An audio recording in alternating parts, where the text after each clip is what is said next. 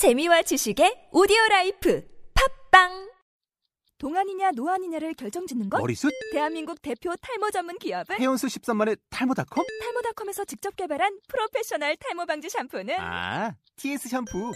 늘어진 두피 모공을 꽉! 단 한 올의 모발까지 꽉! 사용할수록 풍성해지는 나의 모발.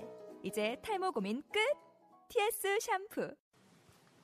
2015년 3월 11일 한결의 사설 김문기 씨 해임 요구 상지대 정상화 첫발 사학 비리로 물러났다가 21년 만에 총장으로 복귀한 김문기 상지대 총장을 해임하도록 교육부가 10일 재단 쪽에 요구했다.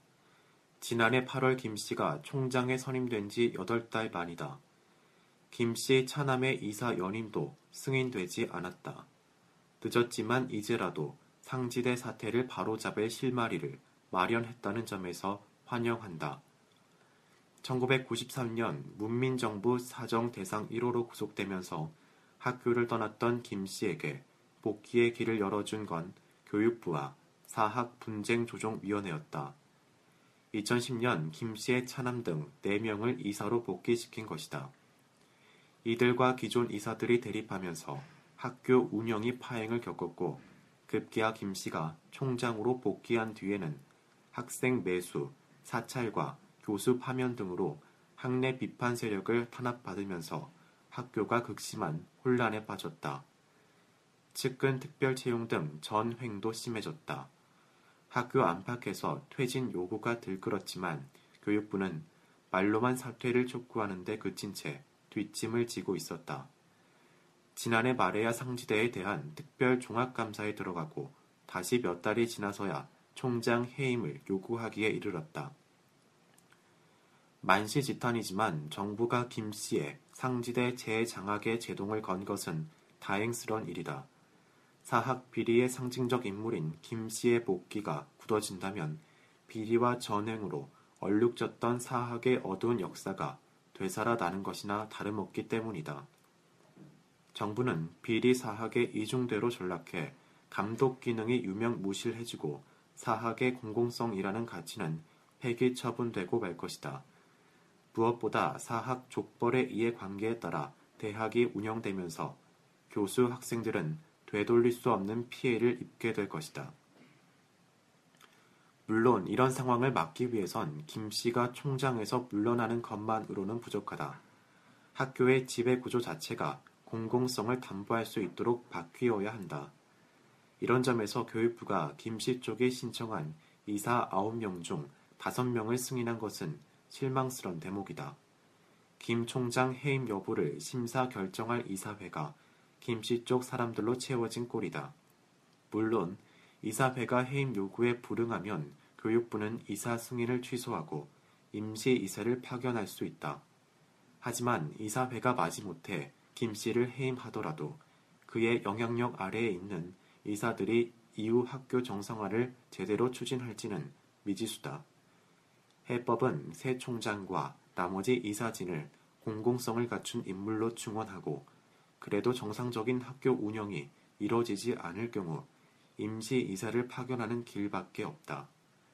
총장 해임 요구가 미봉책일 뿐이라는 상지대 교수, 학생들의 목소리를 교육부는 귀담아 들어야 한다. 일본은 왜 독일에서 못 배우나? 과거사 문제를 회피하는 아베 신조 일본 정부를 향해 앙겔라 메르켈 독일 총리가 준엄한 충고를 했다. 일본 정부는 부끄러움과 책임감을 느껴야 한다. 그리고 군대 위안부 문제를 비롯한 과거사 현안의 해결에 적극 나서는 것이 옳다. 일본을 방문한 메르켈 총리는 9일 10일 위안부 문제를 제대로 해결하는 것이 좋다. 과거에 대한 정리는 가해국과 피해국 사이 화의를 위한 전제다 등 진심 어린 충고를 했다. 그의 말이 큰 울림을 갖는 것은 똑같은 2차 대전 전범국인 독일과 일본의 자세가 크게 대비되기 때문이다. 과거사 문제를 풀기 위한 독일의 일관된 노력은 유럽 전체의 화해와 통합의 밑거름이 됐다. 메르켈 총리도 2005년 취임 이후 기회가 날 때마다 과거사 반성의 중요성과 자국의 책임을 강조해왔다. 일본 정부의 태도는 여전히 가증스럽다. 이번에도 기시다 후미오 외무상은 10일 일본과 독일의 전후 처리를 단순 비교하는 것은 적당하지 않다고 발을 뺐다. 아베 총리는 패전일 무렵 나올 전후 70년 담화에서 식민 지배와 침략, 통절한 반성, 마음으로부터의 사죄 등 이전 담화의 핵심 표현조차 빼려 한다. 나아가 지구촌의 공분을 사고 있는 위안부 문제에서는 문제 자체를 인정하지 않으려는 몰 역사적 태도를 나타낸다. 일본은 최근 외무성 누리집에서 한국과 일본은 자유와 민주주의, 시장 경제 등의 기본적 가치를 공유한다는 표현을 삭제하는 몰 지각한 모습을 보이기도 했다. 가해국인 일본이 이런 태도를 고수하는 한 한국, 중국 등 피해 국가의 진정한 화해는 있을 수가 없다. 일본은 미국의 자신의 입장을 지지할 것으로 믿고 있는지도 모르겠다. 실제로 웬디 셔먼 미국 국무부 정무차관은 최근 과거사 갈등은 한중일 모두의 책임이라는 엇나간 발언을 했다. 하지만 군대 위안부나 난징 대학살을 부정하는 일본에 침묵한다면 미국 또한 전쟁 범죄자가 될 뿐이다. 미국이 아무리 중국의 부상을 우려해 일본과의 협력을 중시하더라도 이런 선택을 하리라고 생각할 수는 없다. 과거사 문제와 관련해 일본이 가야 할 길은 하나뿐이다. 역사를 직시하고 자신의 책임을 분명히 인정하는 것이 그것이다. 그 가운데서도 위안부 문제는 해결이 시급하다. 올해는 2차 대전 종전 70돌이 되는 해다. 일본이 올해마저 역주행을 하면서 흘려보낸다면 화해는 더욱 멀어질 것이다. 평창 올림픽 분산 개최 결단 내려야 할 때 2018년 평창 겨울 올림픽은 분산 개최하는 것이 그나마 최선이라는 분석 결과가 나왔다. 한겨레가 중견 건축 설계 업체 두 곳과 함께 시뮬레이션을 해봤더니 경기장 신축에 큰 비용이 들어가는 아이스하키, 피겨, 쇼트트랙, 활강 등네 종목의 경기만 국내의 기존 시설로 옮겨 개최해도 3,600여억 원의 비용을 줄일 수 있는 것으로 나타났다. 올림픽 기준에 맞춰 기존 시설의 증개축 비용을 산정하고 새 경기장의 공사 중단에 따른 매몰 비용과 각종 부대 비용을 보수적으로 계산하더라도 그 정도의 절감 효과를 기대할 수 있다는 것이다. 경기장 외에 선수촌과 미디어 시설 등에 들어갈 비용도 기존 시설 활용으로 많이 줄어든다. 장기적으로도 연간 120억 원의 시설 관리 유지비를 절감할 수 있다. 경제적 기준에선 강원도가 택해야 하는 길이 지극히 분명하다. 지금도 강원도의 부채는 1조 원에 육박한다.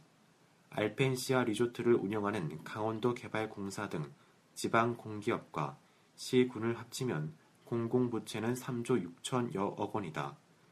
올림픽 준비를 위해 2019년까지 9,300억 원의 지방채를 신규 발행할 예정이고 애초 예상하지 못한 비용까지 눈덩이처럼 불어나고 있으니 빚은 더 커질 수밖에 없다.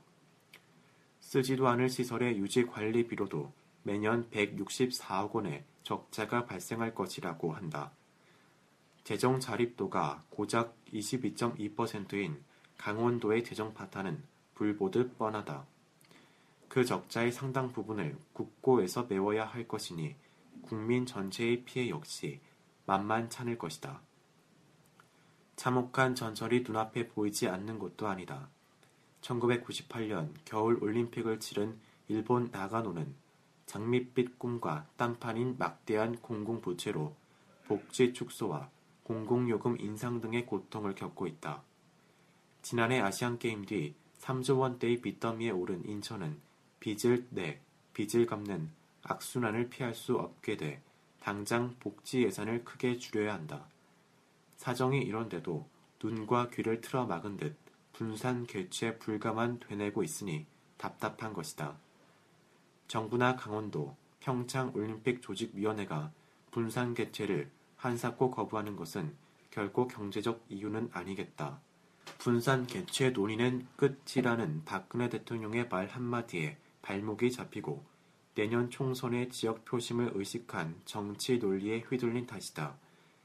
그렇게 외면한다고 해서 눈앞에 문제가 사라질 리는 없다. 앞으로의 책임이 줄어들지도 않을 것이다. 두어 달 안에만 결정하면 분산 개최에도 차질이 없다고 한다. 지금은 결단이 필요한 때다.